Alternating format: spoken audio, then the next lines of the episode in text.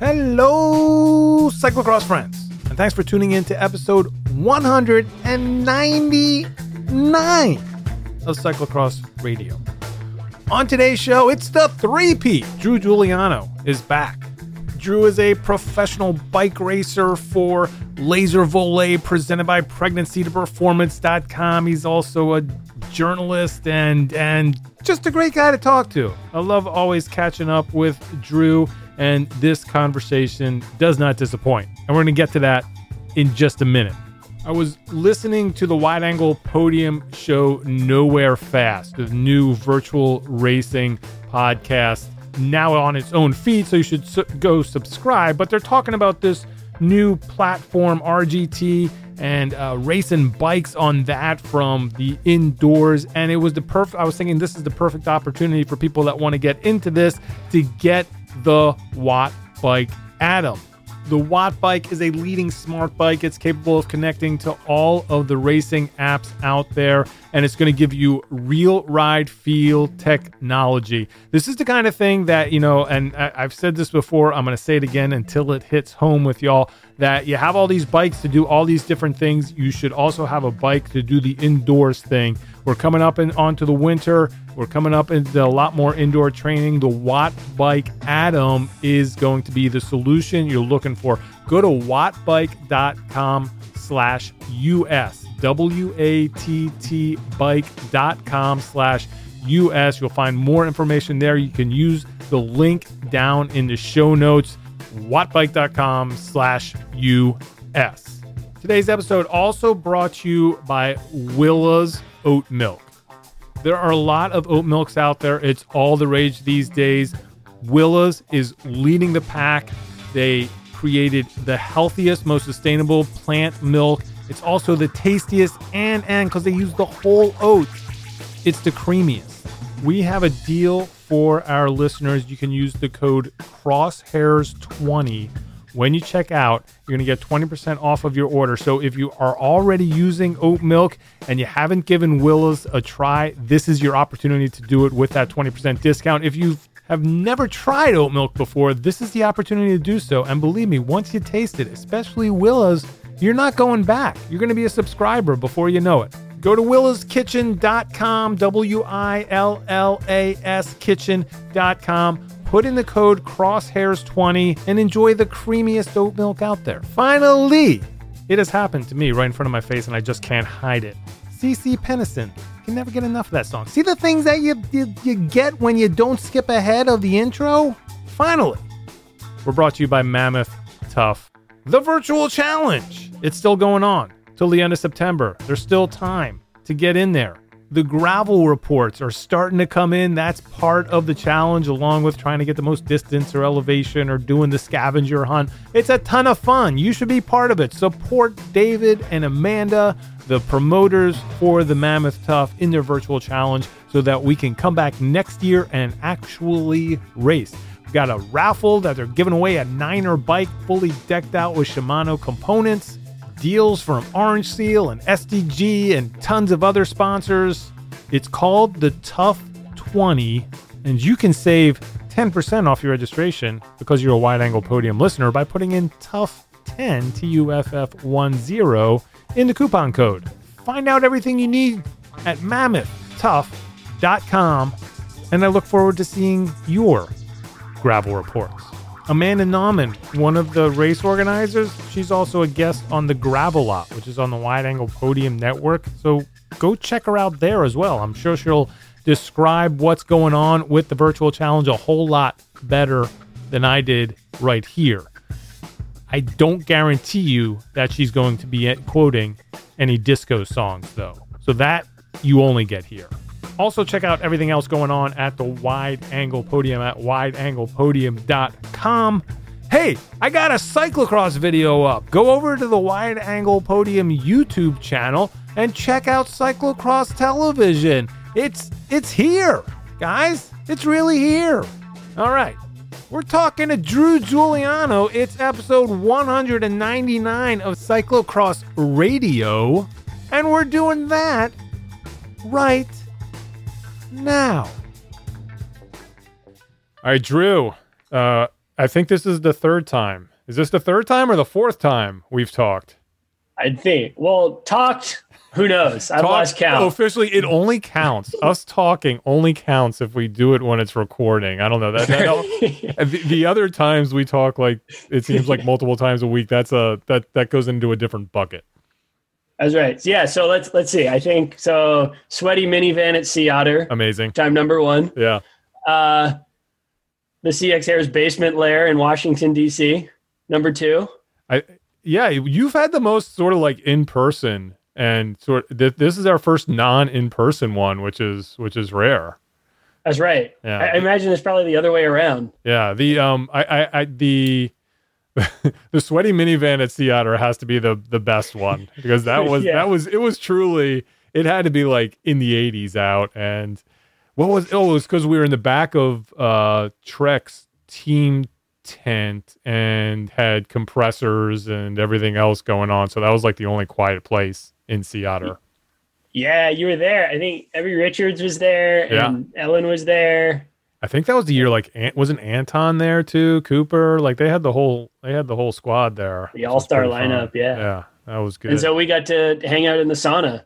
yeah the- tell stories the tent. Yeah, and now we're oh, back man. years later indeed. and you're still doing the same you're still you're still trying to race your bike I don't. Don't ask me why. I don't know. I don't know. I, I I like fear the day somebody's like, "Why do you race? What do you like about racing bikes? Why do you race bikes?" I guess I can answer the why you like it, but but why bike racing? Like I still can't really answer that question. It's some weird, deep seated, subconscious thing that yeah I well don't have a rational answer to. but um i mean saying why do you still do it i mean your your body almost took you out of it last year but it seems like now you're back and in it and, and ready to roll again Yeah, I guess that. Yeah, you. Yeah, my body getting. So yeah, just background for people who don't know, I have ulcerative colitis, which is a form of inflammatory bowel disease uh, that affects your colon, uh, and it's an autoimmune disease. And I sh- was diagnosed with it actually the first year I went to Belgium, and that, as if bike racing in Belgium isn't hard enough, trying to figure that whole thing out is like, it sort of set the standard for like, well, this is all very difficult. It can only get easier from here. Um, and it was definitely a struggle for for a few years to get that sorted out. But I, uh, yeah, I had some great doctors that I was able to go see down in LA. And a lot of it was just stress management and learning to actually listen to my body. I I feel like I spent my 20s just ignoring what my body was telling me and like trying to push through stuff, whether it's not so much physical, but emotional stress or or just having too much on your plate. And then something finally pops when you're getting close to 30. And you're like, oh, okay. Now I know why adults act like adults because they have to. uh, so, but yeah, but I, I managed to get it sorted out. And um, last year was definitely healthier than I had been. I missed some of the off season, but uh, I was able, I basically have been, um, what's it, in remission for the past year and a half. And so this is the first year I've actually been able to put in a full, full off season of training. Um, so my body is working.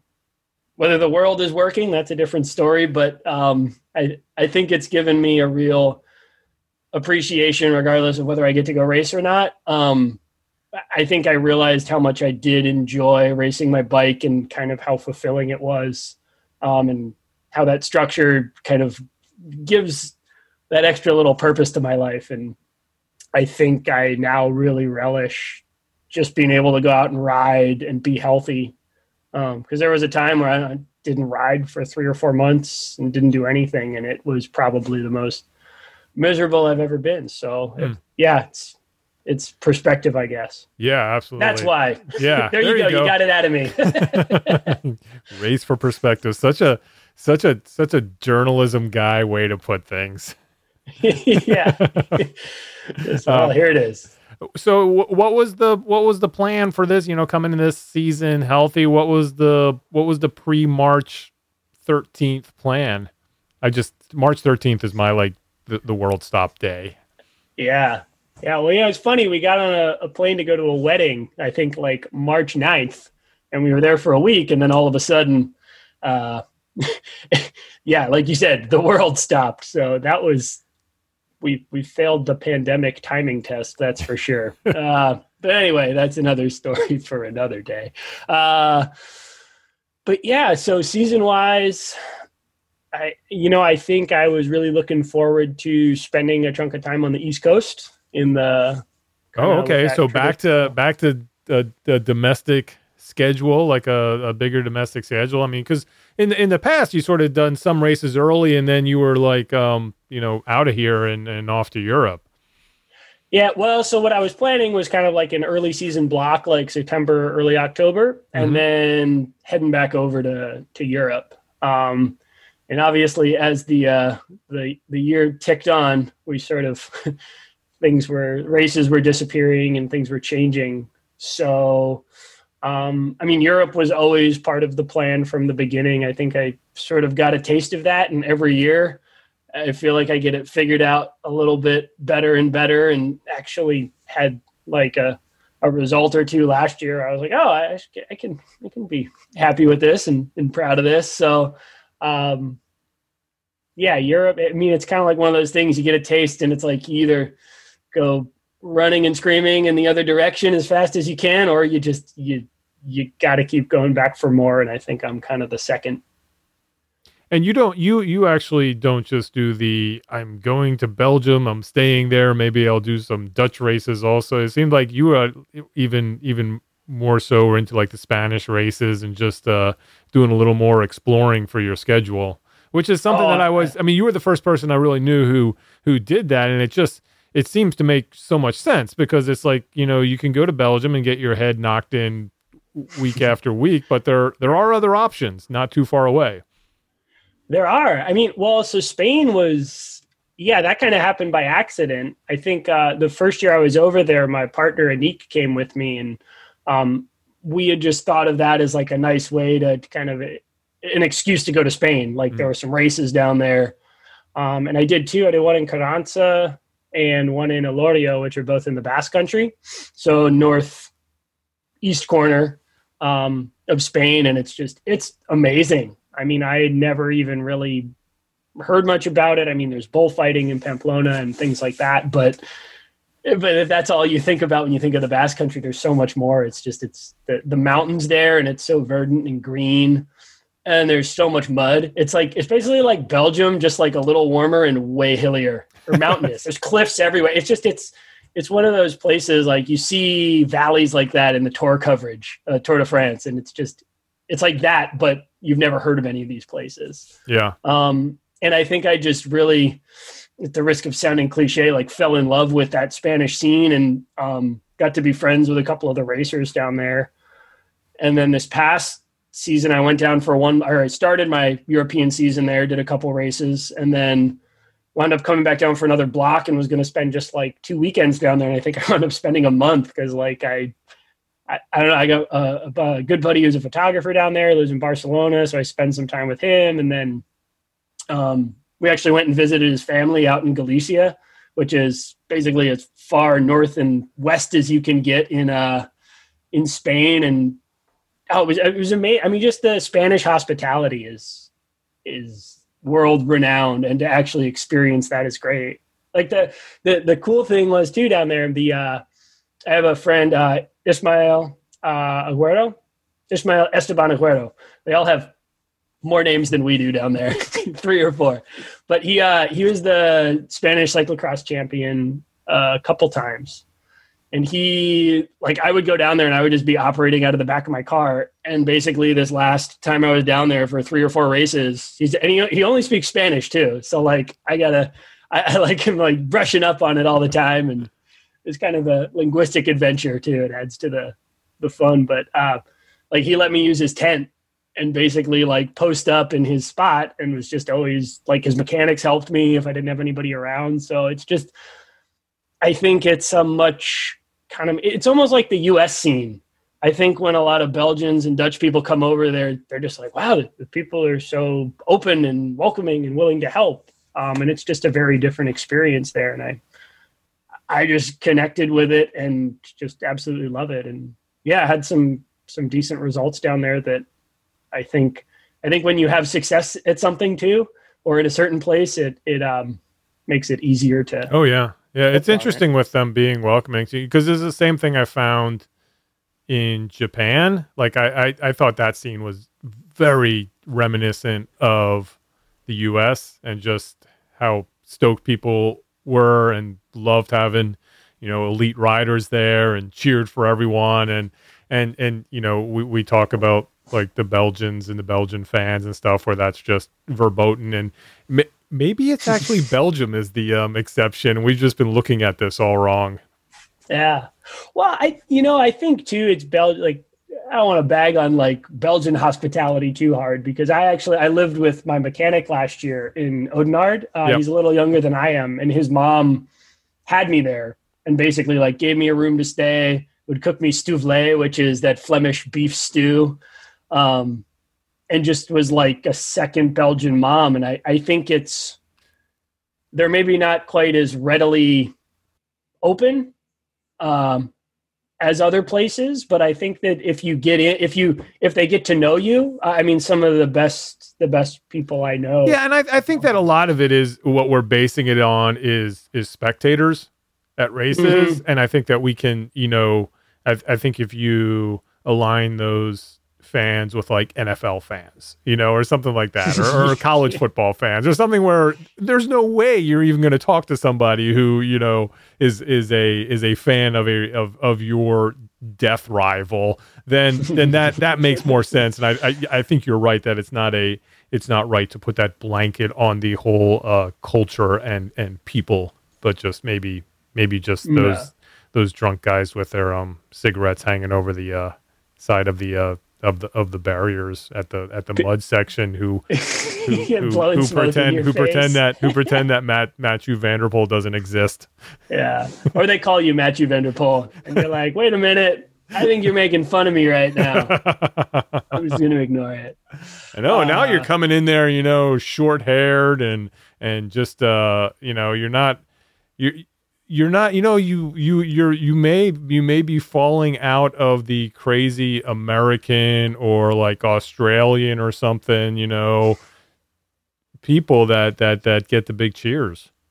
Yeah it's kind of funny. There's like yeah there's this middle there's this big kind of no man's land in the middle where right. i think like if you're dead last and you're like super furry and a goofball people are like yeah or you're at the front and they're like, yeah, or you're like, I don't know, Lander Loockx, who is super fast Belgian right. guy, but like, what the the twelfth fastest Belgian guy? Like, how big's his cheering section? He's the one like he's the one that is you know he you go he's probably in there you know somewhere between 15th and 25th or whatever and he's just racing to everyone's back because they're all turned watching the uh watching the the, the monitors, watching the big screens of, of the race that's happening a minute up the road. Yeah. Well, I mean, it's happening back where I am too. 35th place. uh, yeah, it's a, uh, it's a, it's a funny, a funny place. But I mean, just speaking to your point too, where I've like, I've sort of, I would say, uh, become a little more Euro in the uh, the past couple of years over there. I think the first year was kind of like, okay, this is like the novelty. I'm riding the Rock Lobsters, which I still do, by the way. Great bikes, I love them. Um, but I, I, I think like the first year, I almost kind of felt like like the whole thing's a circus, but I mm-hmm. felt like too much of a clown in the circus. Like kind of like they like you because you're a novelty, and I, you know, I did that for a year and I think I realized like I, you know, if I'm going to get somebody to be cheering for me or if somebody's going to be excited, I want it to be because of my bike racing over here. I don't want it to just be because I'm the cat, the furry Californian. Yeah. I mean, I started shaving sure. my legs. Like it took me 30 years. wow. Okay. But yeah. Right. Yeah. but uh, now I almost enjoy it. So, yeah, I think it's just and it's it like gets you in the mindset. It's like rather than being like, okay, well, I'm I'm the I'm the the guy who doesn't shave, who hasn't cut his hair for five years, doesn't shave his legs. It's like it's like no, I'm here to race my bike. I'm here to um, you know, still have a good time, but just take it a bit more seriously. And Yeah. really, I think like racing over there, it's such a fine line between between success and even mediocrity and success, like being really good. It, it's such a tight Yeah. kind of tight range that I, I think you just have to sort of be focused and really get your mind in that place where I'm I'm I need to feel like I belong there. And, Yeah. and I think I've finally with the way I'm training, with the, the the kinds of training I do, my approach to everything, which par- partially has had to do with my stomach. I've kind of had to readjust my my lifestyle um, in a positive way, um, is kind of a weird thing to come out of that. But but just everything has to be very focused um, in a way that being a clown doesn't allow you to do. That's not to say I'm not still a doofus. I certainly am, No, but even very looking much so. looking at the, the the as you said, the way you train and just that you take it super seriously. I think you probably do more sand workouts than any other North American. You you, you got to be ready for that part part of the uh, European um, calendar. I did a, I did 45 minutes in a figure eight, not all at one time, but a cumulative 45 minutes riding in a figure eight, which is horrible. It's the Yeah. worst. But it, in my mind, so so that's kind of like speaking to your point. Like, I I think I went to Belgium and and it's overwhelming at first. You're like, how are these guys so good? What are they doing? Are they stronger than me? Are they well, probably yes. Are they better at bike handling me? Probably yes. It's like, okay, well, how do I get there? What do I do? And then you, you see where they train and you see how they train and you see how they race. Um, and like, I mean, I live in Southern California. We don't have any mud, but we've got a beach. And so much of that racing and so much of the soil there is sandy. I mean, Zolder is like a ripping fast sand track. Koksijde, Ostend, World Championships this year, Zonhoven. I mean, so many big races, Scheldecross, like like sand is a, a crucial part. And I think that if you can ride sand, you can ride anything. Like certainly once you get back on the road, you're like, oh, all I have to do is pedal. this is easy. Um, and then it just it it develops that skill. And I, I don't think that the Europeans are necessary and the Belgians specifically are that much stronger than a lot of strong Americans. Um, and obviously the, the Americans that are stronger than me, the Stephen Hydes, the Curtises, those guys. Um, but I think that they sections where you might have to put in a lot of effort and gas yourself, they float through. Yeah. And I think Yeah. that's where the sand comes in is like if you're if you nail that that uh second sand stroke in Koksijde, so you come come over the flyover the second time, it's that slight uphill and left turn, and then you've got that undulating kind of downhill sand dune into the second pit. If you can nail that and ride that without getting off, not only do you make up five or ten seconds, but you've essentially it's like sitting in the pack drafting on a crosswind day or something. And then you've got the gas for that second one for the Albert Dune, which is that uphill across the top, crazy drag down to the bottom, like like little shoot. Yeah. And, it- and it just compounds. And so if you're able to to ride that stuff um, smoothly, you're putting yourself more on the same playing field rather Right. than flailing and and also not using as much burning as many matches to running and all, Yeah. all that and trying to catch back on when you're doing these um the um as i like to refer to them as infinite infinitervals uh intervals. Yeah, I like it. um do, do you feel like after time i mean well, well first let me ask you this do, are you are you uh recording power when you're when you're doing those workouts I mean, my computer's on. yeah I would argue that I have the highest watts per kilometer.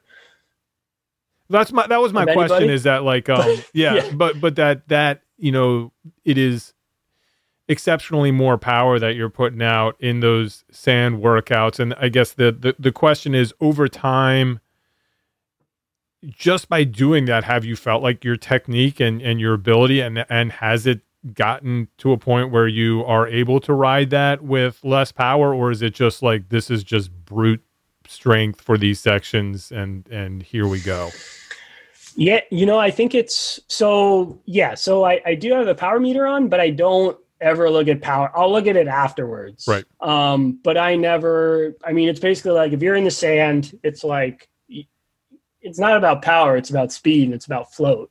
Mhm. Like you can you can work the hardest you've ever worked to go the slowest you've ever gone in the sand. Um, so I mean, yeah, to answer your question, I think just the more time you spend in the sand, the it's not necessarily that I say, oh, I'm not I'm not pedaling as hard. It's more like, oh, I can ride this figure eight for 10 minutes. Yeah. Rather than like a minute and a half and then falling over. Yeah. Or I can do I can do these big straight VO2 efforts in the through ruts.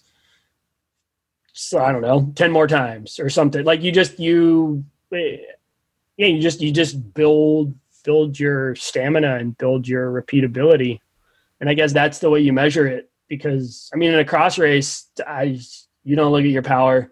You just like, well, there's the group. Here I am. Either I'm going to make it to them or I'm not. And so I think that's part of the mindset too. Is is making sure you train like you race. I guess in certain situations, and in, in sand, it's just Yeah, that seems to be the huge. I mean, that's been a mantra, and I guess a, um, know how to put this, a a a a, a contradiction, maybe the paradox of of U.S. cyclocross for elite racers. And I know we've talked about this in the past. Is that yeah, you want to you you know train like you race. If you're using, if your goal is Europe, and for a lot of, of top riders, then these races in the US, sure, they're important, but they're also training for that. And is there that ability to train like you're racing in Europe? And I think that's the that's kind of the the the the, push and pull that a lot of elite athletes have just in the the uh, courses available at the UCI level in North America to race on. You know, one thing, Yeah. you know, the argument, and I'll I'll I'll contradict myself left and right. Uh, it's what I do. Um, that you know the the the people make the race. They're going to make it as hard as they want to hard ma- make it. I mean, I've I've been at Rochester and heard like um, Hyde yelling at the rest of the group saying, "I don't care who wins this race. We're just going to be we're going to make it as hard as we possibly can because we have a World Cup coming up next week." You know, and just like Yeah. that was kind of the agreement, even though it was a you know C one or C two race. But at the same time, you know that that track isn't really uh, challenging them as much as something with all these crazy obstacles and sand and mud and everything else that you're seeing in in in these typical Belgian courses. Yeah, I mean, I guess yeah. Looking at it in the context of the races themselves, it, yeah, I think without the addition of weather, a lot of um, U.S. courses are very straightforward.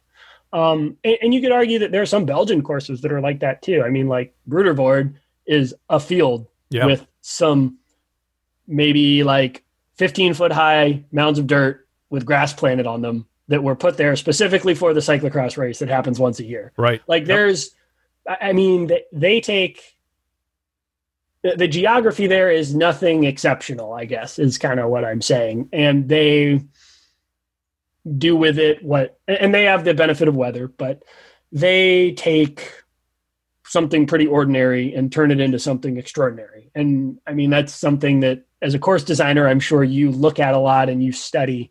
And I, I don't haven't wrapped my head around how to, how to, to, to do that. But I mean, there are certain like at DCCX, there are like very kind of European things that you put on that course.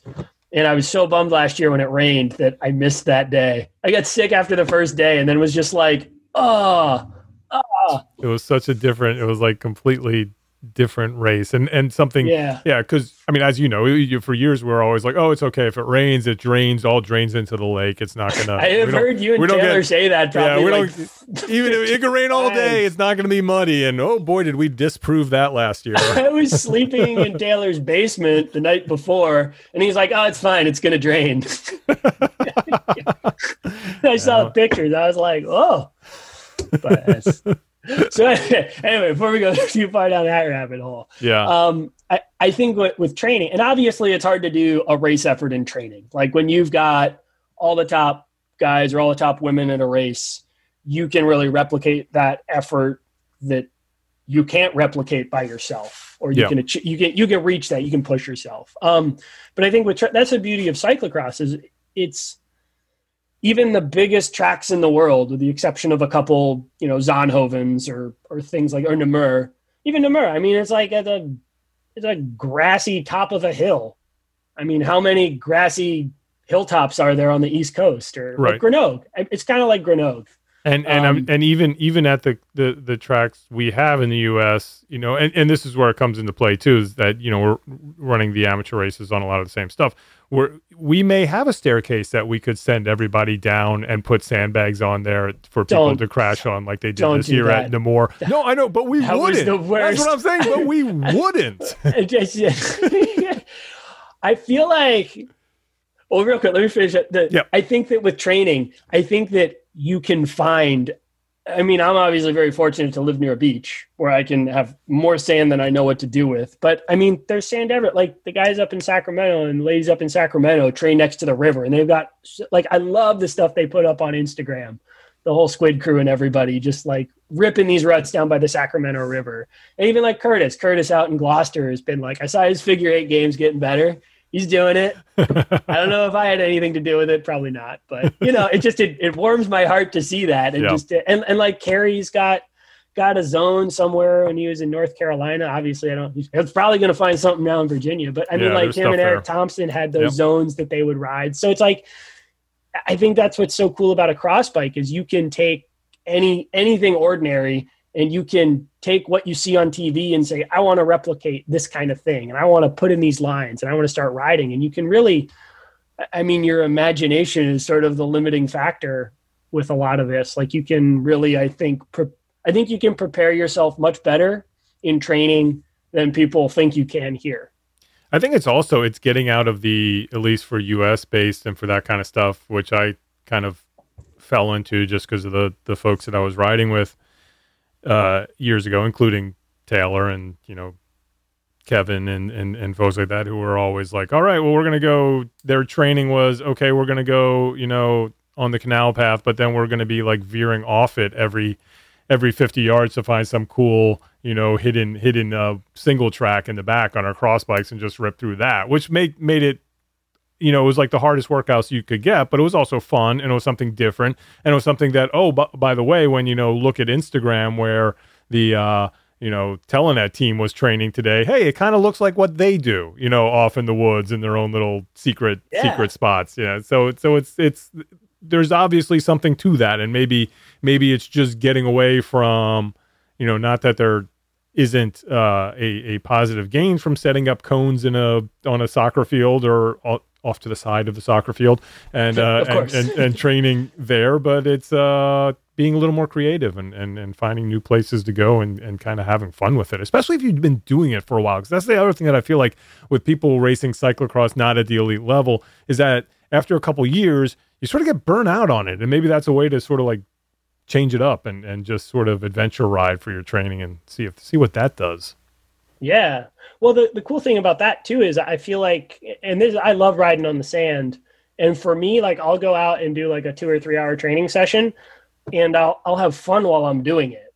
Whereas like if I go right up the hill or right up the mountain five times at 15 minutes or something like that, at no point during the only time I think it's fun is when I'm done and I'm like, maybe this will make me faster in three weeks. Like that's the only fun part about that. And obviously you got to put in the work like that. But I, I think cross is great because you can trick yourself into getting faster. Um, like or trick yourself into getting fitter. And just by being on those forest paths or or sliding around turns on gravel roads, you're you're honing your skills to go faster, which is what you're ultimately trying to do. Like Yeah. person who pedals hardest doesn't win the race. It's the person who goes the fastest, and there's lots of ways to go fast, which is what's great about cross and why I think it it has that appeal because it's not it's not like road racing or time trialing or triathlon where it's like strongest person wins. yeah no I, I i think we we we see that not to go off on a huge tangent but just thinking about uh Tangents are the best. That's where we get all the good stuff. exactly no i was just thinking about like Sepp Kuss and the tour de france it's like what a weird sport in that he's obviously well maybe not i mean i'm sure people would argue it but there there is a good argument that a couple stages he was absolutely the strongest guy out there, and he is being lauded for not winning. Like that that's how the game's played. That he didn't go off and just win a win a stage in the Tour de France like I think he really could have. Uh, everybody's like, "Hey, that's great. He was a team." Well, they're still going to criticize him because he left his his leader for him, you know, a couple couple seconds. But then he sat up and waited up, and then then went off. And I'm like, man, that that's something you would never see in a cyclocross race. No, you'd see like, oh, blood in the water. Yeah, exactly. you got a flat. it's almost yeah. re- like the lack of gentlemen's or like there are gentlemen's and gentlewomen's rules, but there's no like like oh I pretended to drop my chain when you attacked Chris Froome, you know stuff like that. I think that it's it's the, the there is a there is no um there's nothing dishonorable about taking advantage of someone else's racing misfortunes. You know, that's like mm-hmm. that's part of the game. Yeah, you drop a chain, you crash, whatever, it's it's full gas, you go. At the same time, you're racing with the same people week after week. Maybe you're not going to chop them in every corner and be that guy. And then you know, you yeah. know, and it's stuff like that that that's not going to really in the end turn out well for you. But uh but yeah, not but being a dick is usually yeah. like the best policy in most things, right. especially especially when heart rates are through the roof yeah. and but on the on the other on the other end of that, and I think that we see this like at the lower ranks too, is that it, it and I think one of the great things about cyclocross is that it is an aggressive sport, you know, and it is it is a a contact sport, which is something I think we can talk about also with where we are at the state state of the world, and and that's okay, and that's something that you have to be okay with going into it. And I think on the amateur amateur level, sometimes people can't accept that. You know, people can't accept that somebody's coming in really tight on them into a corner and they have to hit the brakes and all of a sudden it's that other guy's fault. It's like, mm-hmm. well, they were ahead of you, you know, and that's yeah. that's kind of part of racing. Yeah. yeah. Yeah, and there there's a there is a I mean like with most things there's a fine or a not so fine line. There's a there's a gray area between being being a jerk and just racing hard. And I think that that at the higher level here, and then especially over in Europe, it's like it's not. I've heard people describe that it's like super argy bargy and this and that, and it's. I think the thing is too like. There's not. There's only like one line through a lot of that stuff. Yeah. And it's kind of like, well, you either get there or you don't, and that's just everybody's everybody's on the same page. Right. And right. so yeah. So what was you know 30 minutes later back to my original question what what was the plan for this year? Plan? Ah europe and, I mean that's uh, yeah. Europe is always the plan. Is and there it, is is is there any any uh, part of that plan that remains? Um, there is the planning part of it that is very exceptionally planned right now. Um, and I think the main thing is just kind of waiting until the tour is over and seeing how that all pans out and then buying a plane ticket in the next couple couple weeks depending on how that all have you in, in, investigated the bureaucratic hoops for making that happen uh, a little bit here and there I mean, there eh, there seem to be ways to to get over there right now um, for professional athletes that are. I think it kind of all depend. You sort of play like like boarding gate roulette with it depends on who's there, and then you play customs roulette with who's there when you disembark. So it's yeah, I mean, it's one of those things that's not a I think the moral of this year is there are many things that are not set in stone, and it's you need to be flexible. And I have to be okay with getting on a plane, flying 15 hours to Europe, and then being told, no, sorry, you. And I say, well, the rules say I can get in, and the person I'm talking to says no, and I have to be okay with getting on a plane and coming back. And just with the way that I have um, my program set up um, with a lot of the resources being contingent upon being in Europe, and then also with my work for Shimano um, and projects that I do for them, having some merit, it's at least worth it for me to take that risk. Um, but like with any risk, it's like you have to be, you can't feel like you're entitled to the best case outcome. You just have to be okay with it yeah. not working out. No, that's a great way of looking at it. And what are what are your feelings on actually racing, assuming that best case scenario and you're in and you're able to line up for a race? I mean, just with the you know that's that's kind of the big debate right now. I mean, we're seeing the tour mm. going off. We saw a a cyclocross weekend or race happen in Baden in Switzerland uh, last week uh, with you know decent enough size field. So what's your what's your what's your feeling on on actually towing a line in a race? I mean, it's, it's what I dream about doing. It's it's one of those. I mean, whether that's the rational thing or not, I guess is the that's the other debate. I mean, from a a responsibility perspective, I think it's one of those things where if it's if it's permitted in a place and they're holding the races and there is a legal and official channel for you to arrive at that start line and participate in this race that's been okayed. Um, I, yeah, I mean, I, I, that's how I have justified the, the vi- virological, virological risk. Um, and, you know, making sure I also take steps to make sure that that doesn't affect other people um, so whether that's when I come back home here to my family or um, isolating when I get to Europe. Um, but yeah, I mean that that's an interesting question too because there's obviously still a few races happening here in the U.S. Yeah, um, and that was that was going to be my my harder follow up question. I mean, you've you've traveled out to to ruts and guts before. That's I you know just got an email I from love it. Yeah, from from guys. Tanner, what, uh, saying, "Hey, we're still going. You know, this is this is on. Jeff is still having his race down resolution as well.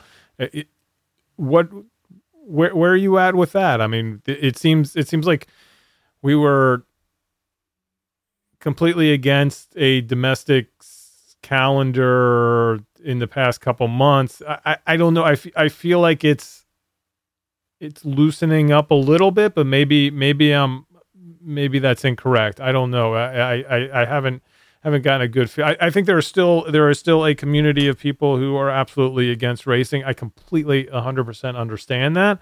Uh, mm-hmm. Uh, but then I also, you know, there's also people who are trying to do this in a safe manner that lowers the risks. And I don't know. I don't know. I don't know where I'm at, and I just I just don't know what to think. But I mean, there, there, there's a whole other philosophical question about is it really a season if you're only having three UCI races and then nationals? That's that's a, mm. on a mm. whole different level.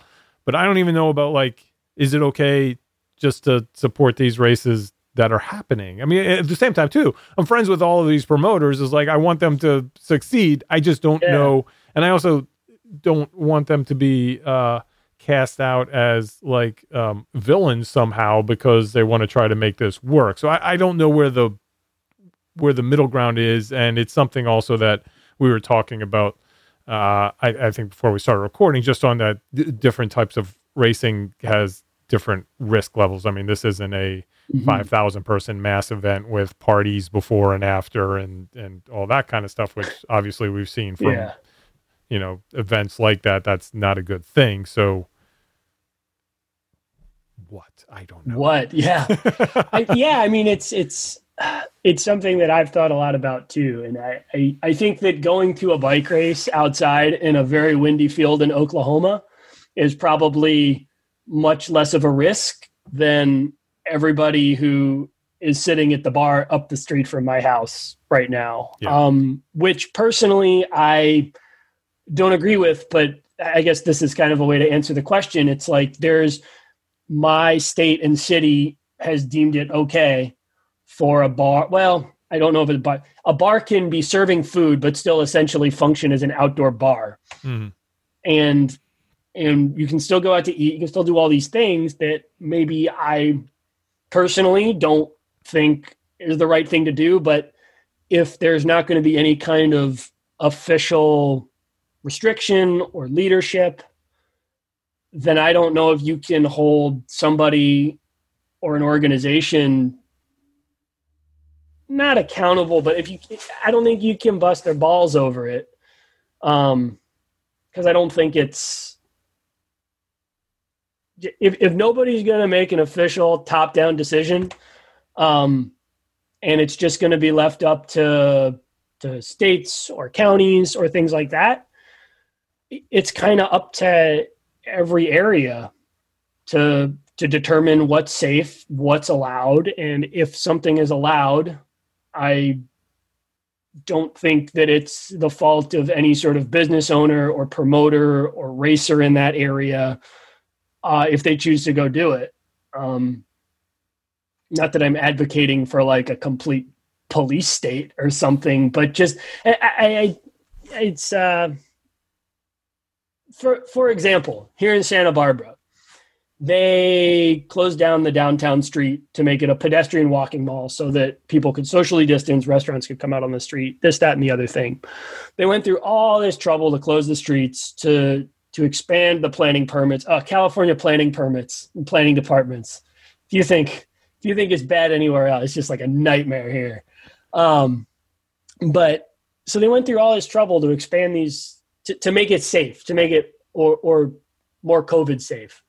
And and then at the city council meeting, they're sitting around debating whether or not they can give out t- like they want they have signs saying you have to wear a mask but then they're debating whether or not they can give people tickets for not wearing masks and it's like well what message are you sending if you're like hey you know you really should be wearing this but we're not going to hold you accountable yeah. we're, we're not going to give you a definitive a definitive yes or no because we don't want to come across this way or that. Like we don't want the responsibility of making a decision. And I think that in the absence of people making specific regulations and decisions, yeah, go race your bike. Better than going to a bar. It's better yeah. than going to a frat party. It's better yeah. than all sorts of things. I guess is my my take on it. I talked around. We, we did a few figure eights before I got out of that one and got to where I was finally going.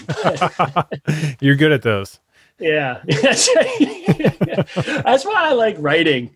I can like like when I talk, you know, you can't edit. Well, I guess you can. This is recorded. We could technically edit it, but you know, when you're writing, you can write something down. You can say, "Is this succinct enough? Is this is this what I'm really trying to say? Is this how I want to say it?" And then you can craft your message in a in a thoughtful way and then when you talk or when i talk i'm just, you're good at this though you you you have a good uh, structure and direction to the way you talk sometimes i feel like it's just like oh all the new jersey comes out all at once so oh i think you're selling yourself short and i think you've done a a, a great job on this that uh, shimano series that you've been doing that's been pretty awesome uh, uh do you have any oh, others thanks. any other episodes planned for that and uh, sort of explain to folks what you've been doing uh, sure. Yeah. So I started. So when COVID started, um, Shimano was trying to figure out a way to keep the fans and the athletes sort of engaged and and and give people something to look forward to. Um, since there was no racing going on, so they started doing these um, these Facebook shows, Facebook Live shows, where essentially it's kind of what we're doing. We have a video chat. Well, we're having a video chat. I don't know if you can it'll see. Be, it'll be potted over right to an audio chat. exactly, exactly. Audio chat. Sorry, edit that one out. Um, but uh, yeah, so I have a video chat with uh, with other Shimano athletes. I guess I'm a, I'm a host. I'm not technically an athlete in that capacity. I'm I'm the Shimano Live host, but we uh, yeah, we just have you're like. You're like player coach play exactly. I'm player coach in that. Yeah, my my name tag changes from week to week depending on whatever Tommy feels like calling me. But yeah. yeah, no. So it's been fun. I mean, it's uh, we actually talked. To, I got to talk to Sepp Kuss. Um, right when oh, when did I talk to him? It's all the last six months are all a blur. I talked to him sometime after the Spanish lockdown. So so that was a super fun one. That's um, kind of cool. So I'm gonna have to go back and and watch that one. So are are they still available to to see? They okay. are. So what we what we do is we have them broadcast on Facebook Live yeah. every other um, Thursday at 8 a.m. California time, And then what we do is we put them on the Shimano website uh, with a blog post with an embedded link to the video. So Yeah. you can go back and watch it, rather than them getting sucked into the Facebook vortex. So you talked to you talked to Sep before talking to Sep was cool. Yeah, I guess so. I mean, it's always been kind of cool. No, I, oh for sure, but his star has absolutely risen to just you know astronomical levels in the last week or so. His star has risen much higher than I would have felt comfortable talking to him three months ago. Yeah, you're gonna have to go through his. You're out of my people. league, You're gonna have to go through his people next time to talk to him. I know. Well, you know what's funny is back when he won Redlands, I was working at Road Magazine, and we didn't. We did this section of the back called Twenty Questions, and it was basically like we just pick an up and comer and and do a write up about him. Uh, just yeah, twenty like basic whatever short answer questions. But we did something with him, and and that was kind of funny because it was like a- lot of those, you know, you do them and they just people pitter out or something happens. But I remember we had some questions like if you could make a head badge, what would it be? And he's like a strip of bacon. and just stuff like that. And like we asked where the craziest place was he'd slept. And he used to be really involved with Durango Devo, which Mhm. is just I mean, that program is so cool. That's been around since I was a young kid. Oh, I was go. I was going back and looking. I worked. Uh, I was USA Cycling's photographer when mountain bike nationals were in Pennsylvania, and At Bear Mountain. yeah, yeah. And I was looking back, and and you know, there's Sep in a couple photos, and um, I forget who. Uh, uh, uh, Neilson Powless was uh there as well. You know, just just from these strong Devo squads, and just uh, I I, I kind of was digging it that these these these guys started, you know. In mountain biking, basically, and then of course we went back and had to look up Sepp Kuss's uh, cross results, and uh, yeah, all of all of Durango just just taking it to him. All the old men, all the Yes. masters, just banging it, banging this poor kid's head in on the cyclocross uh, track. You know that they're going to tell everybody that too. They watch. Oh, yeah. Like, you watched the tour stage today? Like I totally, I totally whooped him in cross. Hmm I could pretty much win a Tour de France stage. I, I could win a Dauphiné stage. You know, I basically beat this kid when he was twelve at. That's that's the fun game to play. Yeah, exactly, exactly. Yeah. There's, I there's a think I uh, I beat Heinrich Haussler in Loenhout, so I think that means I got second at Milan San Remo. I think that's. I, I think that tracks. I think that tracks. Congratulations. yeah, put that on my palmarès. Amazing. Take what I can get. Yeah. Uh, yeah, but so uh, so we talked to Sep. Uh, I had a great conversation with Helen Wyman. Um, she is so great to talk to. She's just, I mean, with everything she's done for women's equality, and then just kind of uh, in parallel with that, like the sport, she's made this by by fighting for women's equality in cyclocross. She is the cyclocross's sort of status has risen, I think, because of because of her work doing that. So I, I it was super fun talking to her.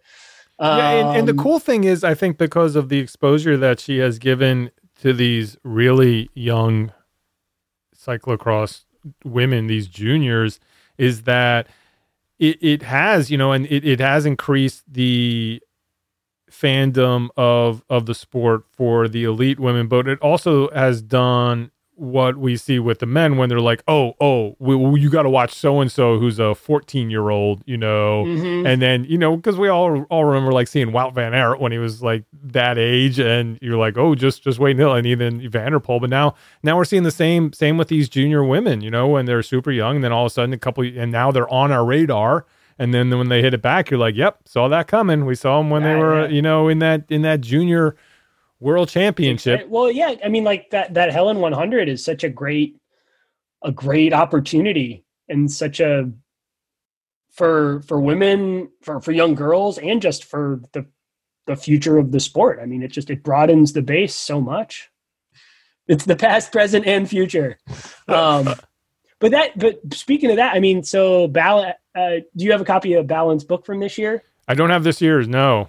Yeah, so there was a great. He he had a photo from of uh, Ceylin from like 2014 or something in Heaton, and she's like a little girl, and finished something like 18th. And it's a, he wrote a really really nice and thoughtful piece about like like I didn't even know I had this photo because why would I know?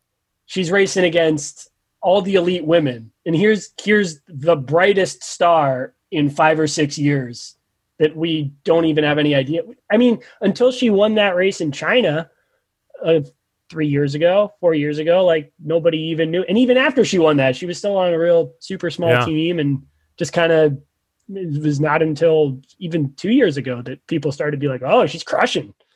So, so yeah, I mean, you lose that, you lose four years of of hype and opportunity and Right. and Yeah. that sort of thing. And I think that that closing that that gap eh, and providing that opportunity is just it's great for everybody. So while you're turning figure eights in the sand, getting ready for this cyclocross season that may or may not happen, it seems like everybody else in the world has pivoted to adventure riding or gravel or some long form race, but that's that's never really been your gig, has it? I, I yeah, I don't know why. I just I I like going as hard as I can, and I know gravel racing's hard. I think it's just a time thing. I think Yeah. with working so much too, like I just can't. And that's not to say that people who race gravel don't work, but just for me to put in the kind of time that I want to do the way I'd want to do, and maybe this, and, and I think too, just cross takes up so much of my focus.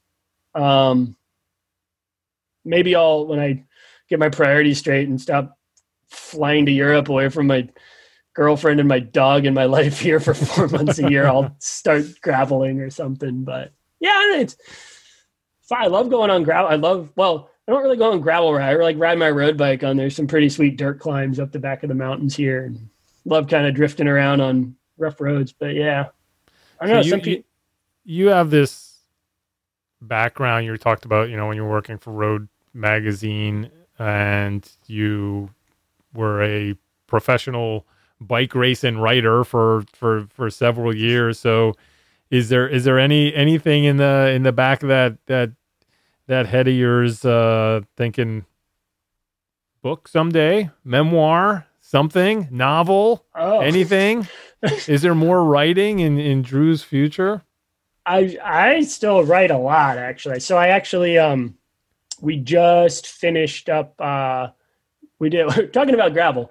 I I did a, a gravel book. I saw that. I was going to talk about that. Yeah, I I, I, Yeah. I, I shouldn't have in, in, in- intimated that you didn't write at all. So that that's a Shimano No, no. Shimano product, right? Yeah, yeah. So we they um they brought me on to help them put together uh basically a book, a, a gravel book. Um just they came out with the new GRX group set, um, which is sort of their drop bar off road kind of all applications group set and they wanted to do a book kind of highlighting what you could do with it. Um, and it was a it was a super fun project. I, I was able to write about cross in Europe. Um, I wrote about riding in San Francisco, and then I got to work with so many amazing photographers and other writers. Like we sent uh, a couple people to Rwanda to cover the race or, race around Rwanda. Yeah, that's the one. It was basically a five day bike packing tour. Um, and then we sent somebody to the UK. We did some. We did a story in Thailand. Um, so it was just it was really cool to be able to write stories and then also just be involved in kind of guiding and creating a lot of these other these other super cool stories that Yeah. uh, so were you uh, other than writing, were you more like in an editorial role in this, or what was your? yeah I, I sort of helped manage the the photography and the the writing and things like that and making sure the stories came together that, Yeah. that's what i did at road is i was um well by default i was the editor in chief because i was the only person there for a little while so it, sounds right. way more impressive than it really is but Still looks So- good on the resume. exactly exactly so i i used those same it was basically kind of like like what i did at road but doing it in a in a capacity for shimano and it's Yeah. I, I love doing that work it's just it's so it's, i'm found- sure you have this with creative things where it's the kind of work you do but you can't get in like like i would have conversations with people where we would start out not really knowing what the angle would be. And then throughout talking to them for an hour we'd have this idea. And then you're so jazzed on it. And just i feel like i can pour all of my energy into things like that um, in a way that is difficult with other things. Yeah no that's that's the that's you're right that's what i love about the creative process when you're not really sure where it's going to end up when you start and then and then you figure it all out but i have to say just with with Shimano and just what I've seen them do. I, I, I worked with uh, the Alpha Groove Subaru team for for a while last uh, cyclocross season. Oh yeah, you just, were over there in Europe. yeah, and just their their um you know Shimano's uh working with Shimano with them just just to to do creative creative storytelling, and it's not every company, not every sponsor out there. I think takes advantage of what they have as far as creative assets like Shimano's been doing. I mean, bringing you into this, you know, doing the stuff that they did with um with Adam and uh and and Alpha and you know using my photos. I mean, that's the coolest thing as a photographer. It's like it's great. I, I love having the work. I love getting paid, but it's also nice when uh the stuff you create is used, you know, because there are a lot mm-hmm. of times where where marketing departments and creative directors like feel like they need to get the stuff, but then once they have it, they're not sure what they're supposed to do with it. Ah, yeah, and then it just doesn't this stuff post itself? Yeah, yeah. No, it's been great. It's been great working. Um, uh, with uh, they they hired Nick Legan a couple, I guess, a year ago who used to write for Velo News, um, and then he worked kind of as a, a, contractor for Shimano for a while, and wrote a book on gravel. Uh, I think he wrote the gravel, but I forget what it's called. But but I mean, he just had he brings that um, he brings that same creative energy to things, and I it's really was fun to work with him and still work with him on projects because he he he sees the photography and the stories and the people and the characters as he sees them in the same way that like somebody like you or I see them, where we get excited because it's a story to tell, and it's yeah. he sees the value in in stories and and and, and telling good stories. So it's been, yeah, I feel really fortunate to have sort of stumbled into this by whatever strange crashed into it. I don't know what the correct bicycle metaphor is, but um, yeah. Well, I, I, I think the last sort of the to put a pin on that, and we're actually coming up on an hour here. Is that the other thing that I think that you don't give yourself enough credit for in this is that part of succeeding as a professional in the sport, especially in cyclocross, especially in North America, is you got to hustle and you got to give your you got to give your sponsors something something substantive to to show your value because it's not always going to be podiums yet you're you're a guy who who is able to to, to continue to do it with paid sponsors and and a an actual budget. Budgets are so crazy for for racers in this in this day and age it's a yeah, you you nailed it. I mean, it is the hustle. I mean, it's like I call myself a professional bike racer. I call myself a a, a writer and a, a, journalist. But yeah, I mean, ultimately, you're just trying to hustle to, to keep the dream alive. Yeah, and um, yeah, it's I I've been really fortunate too because I've I've been with the same sponsors for. I mean, I've been riding Paul's bikes for eight years like when I met him, I wasn't even really right. I was working in a door shop next to where he was building bikes in Santa Cruz. Wow. And showed up on the local Tuesday ride in a t-shirt, almost killed everybody, but like rode up the hill kind of fast. And so the next week, like everybody was yelling at me. He's like, Hey, take it easy on him. He didn't mean to do that. And he just kind of like had my back. And I mean, that was, that was probably 10 years ago. I mean, I didn't even ride his bikes for, yeah, I've known him for a decade and just that relationship I have with him is great. And then Voler, I've been working with them for six years, Shimano for four or five, and and they're just such great companies to work for too, and or work with because I mean when I got sick and I couldn't, I basically put all my eggs in the racing basket and and tied everything up with being able to race, and I couldn't, um, and so I I had to figure something else out, and I went to Voler and I went to Shimano and said like, "Hey, I um I don't know if I can race, but I, I could use some work. Like, what can you guys do?" And they they came up with work for me, um, which I'm grateful for. And they helped. It wasn't just like a sponsorship thing. It was like they actually cared and they actually wanted me to succeed, regardless of how that looked I guess from the outside, whether it was as an athlete or whether it was working for them. And I feel incredibly fortunate because they still have me working on these projects, but they still are psyched on my racing and they're willing to to I would say it's pro- I'm probably like a pain as an employee because I'm like, hey, I'm going to go to Europe for four months and race my bike and maybe be not worthless. And they're like, cool, get after it. Like we'll make it work.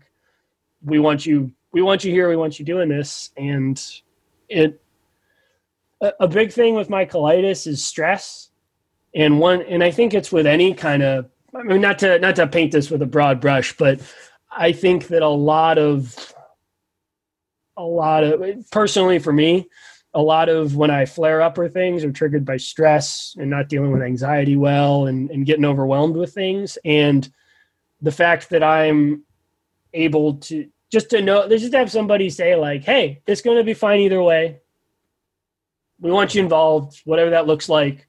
I mean talk about a weight off your shoulders. And i think it's easy for bike racers to really put a lot of stress on themselves and tie that up in their their physical performance and their ability to perform physically. And i think that that's a very heavy burden to carry around a lot of the time that you don't realize is a burden because it just kind of it's like every day it's like another straw on the camel's back. Yeah. Yeah. your, no for sure. And so, i just I'm just rambling now. There we go. That's, that's why I need to write this down and edit it. That's what, that's, that's my point. See, I knew this was going somewhere. well, I mean, you, you you started the ramble right right at the end, so now we're just gonna have to sprint this into the in, into the finish. I will say the it's one past thing. your bedtime, talking about like being inspired and going going going overtime for creative stuff. It's like almost 10 o'clock on the East Coast. Oh, this is when things just get started, Drew. Ah, there we go. I was going to say with your, uh, with uh, Voler that I think the most uh, common comment I got on the heat check that, that Voler was uh, nice enough to sponsor was, oh, didn't realize that's how you pronounced it. I think that was like first comment on every video. yeah, it's, it's like I was like, it's, it's worth it and more. Yeah, I was thinking, well, if anything, you got like audio confirmation of how the company is pronounced. exactly, it's perfect. Well, it's so funny because it's like a French name yep. for an American-made company that's confusing. Well, because they started out as as doing uh windsurfing sails. Mm. And then they they transitioned to to bikes, but I think that's where the voler comes from because voler in French is to fly. I'm pretty sure. My French is moi mal, which is not French for those of you who are not fluent.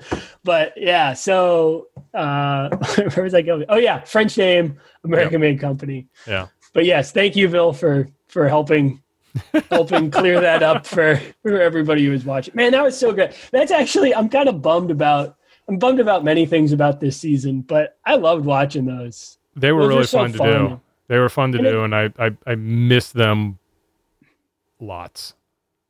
Yeah. Well, and it's such a great way. I mean, to to provide a storyline and and to be able to become more of a fan of somebody. To, to even just those short short clips of people with your commentary over the top and the jokes and the quips and the the, fun facts and the the clever stuff is it just it makes it so much it's like it's like we love we love Sepp because we watch what he does and we hear what he says and yep. it's just so much easier to like somebody when well I, I can tell you like presented and, in that way and you know we've talked about this stuff over the over the years but it's it, it it was just an exercise in how do you get people engaged in in in the domestic mm-hmm. scene? How do you get people to care? And I think the the thing that made me proudest with the the heat check was that people were yelling at me for getting it wrong, which which is perfect. That's exact. You know, it's like, I mean,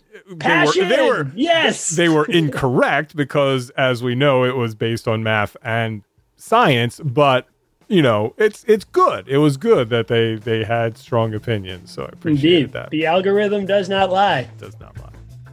And the algorithm will be back. I'm It will be back, Drew. Thanks so much for uh, chatting. This was awesome. I, I, I always love when we have these these catch ups. So um, These are great. We will we should do it again. we will definitely do it again. Maybe we can do it in like a sweaty RV in Belgium or something. That I would like nothing more. Nothing more. Take it easy. Uh, thank you so much, Bill.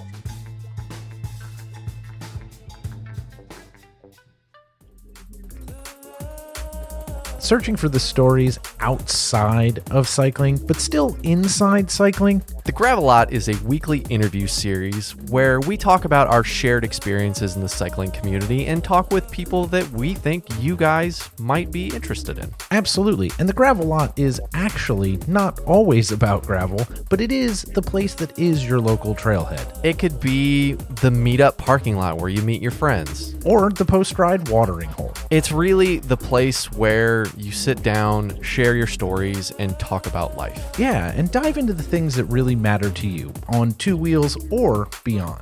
The Gravelot has brand new episodes every single Thursday morning, along with a bi weekly editorial column every other Tuesday. So check out the show, check out the Beeline, and join the conversation and find out all you need to know about the Gravelot at thegravellot.com.